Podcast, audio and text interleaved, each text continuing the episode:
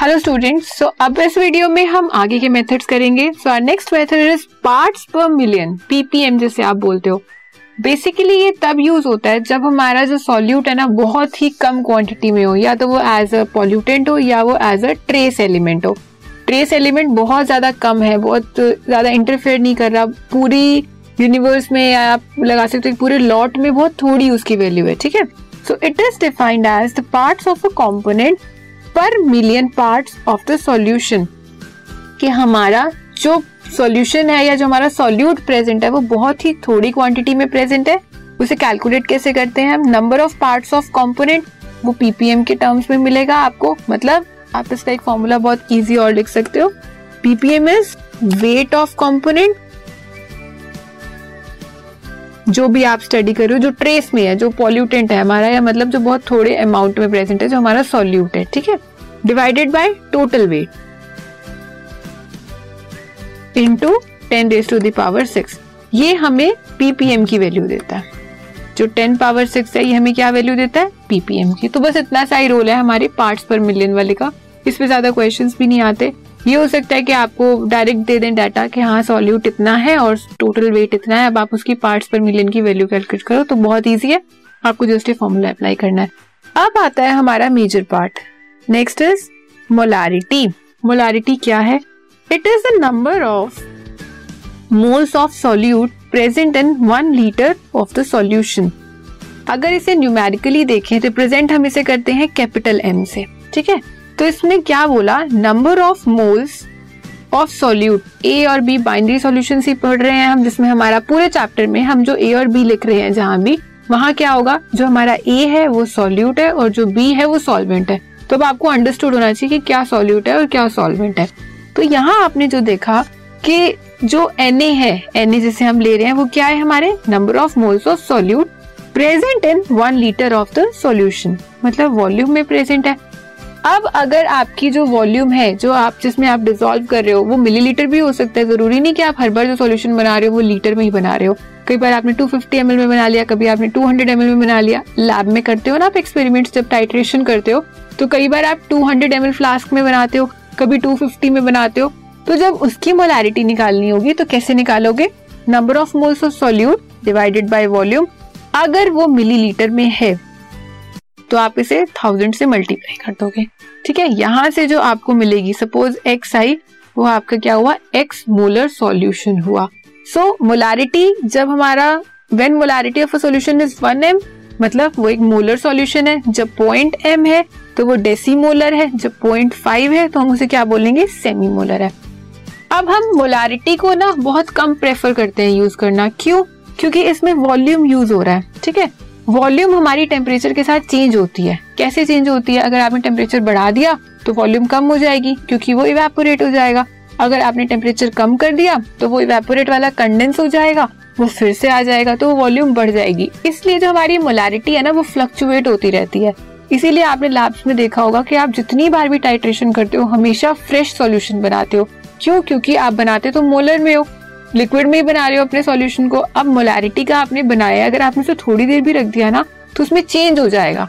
वो चेंज होते ही आपकी मोलारिटी की वैल्यू चेंज हो जाएगी। अब इसमें एक चीज़ और आती है कि आपको मोलारिटी के टर्म्स में कभी कभी ये पूछ लेते हैं कि find the molar mass of the solute solute का मोलर मास कैसे निकालना है? तो ये देखो मोलारिटी क्या थी हमारी? एन ए क्या होता है? N is W A divided by M A यही होगा ना? तो आपने इसे एज इट इज़ लिख लिया। W A by M A divided by V ये तो एज इट इज़ रहेगा इन टू हंड्रेड तो आपको यहाँ से एक नया फॉर्मूला मिल गया। W A by V into M A into thousand to ये। तो ये हो गया हमारा मोलारिटी का एक न्यू फॉर्मूला अगर आपसे न्यूमेरिकल में पूछ लें कि calculate the molar mass of the solute आपको दे दिया कि 10 gram of so and so solute is present in 200 hundred M L of solution. Molarity आपको बता दी पॉइंट थ्री पॉइंट टू जो भी है। Calculate the molar mass of the solute तो कैसे निकालोगे? सारी वैल्यूज़ मिल गई। पॉइंट टू पॉइंट थ्री जो भी आपको मोलारिटी दी, उसके बाद आपको डब्ल्यू ए बता दिया कि 10 ग्राम प्रेजेंट है। V M L two hundred M L है। इन टू थाउज़ेंड आपने कर दिया क्रॉस मल्टीप्लाई करके वहाँ से आप मोलर मास निकाल लोगे ठीक है?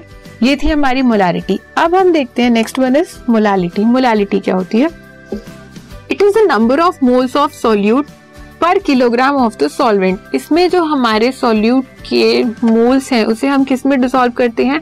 Per KG of the solvent When solvent used as water, one molar solution is concentrated than a molar solution.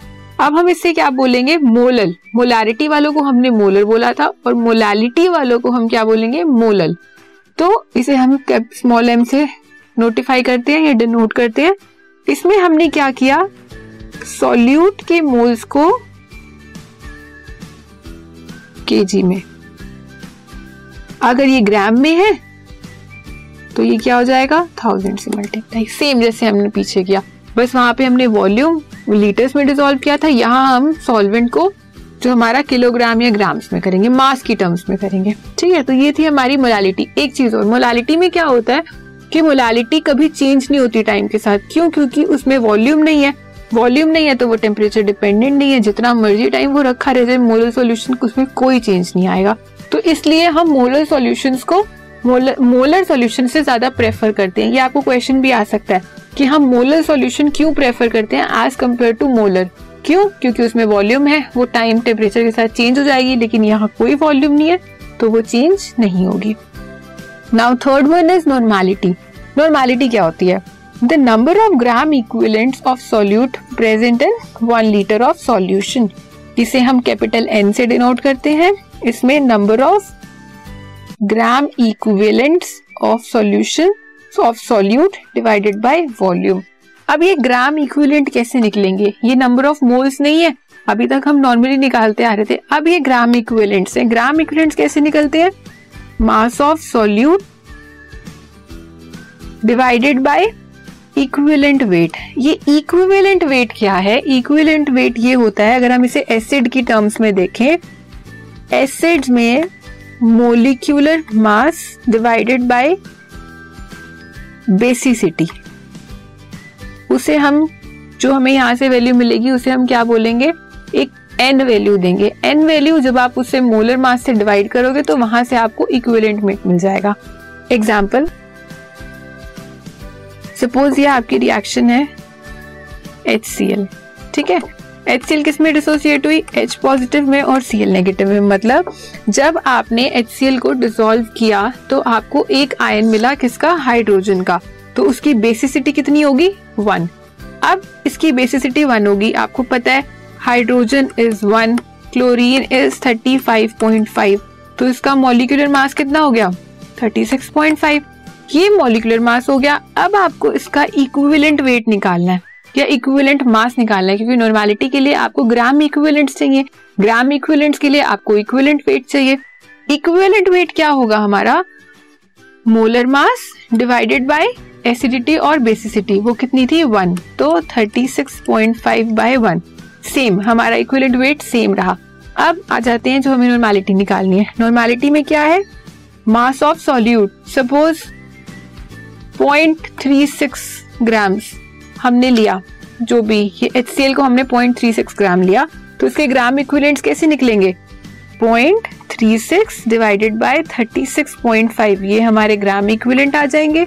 ऊपर डिवाइडेड बाय वन लीटर में बनाया तो वन तो इसको डिवाइड करेंगे, यहाँ से जो आएगी वो हमारी नॉर्मालिटी की वैल्यू तो इस वे में हमने सबसे पहले देखा पार्ट्स पर मिलियन कैसे कैलकुलेट होगा, फिर मोलारिटी कैसे कैलकुलेट होगी मोलालिटी कैसे कैलकुलेट होगी और नॉर्मेलिटी कैसे कैलकुलेट होगी, ठीक है?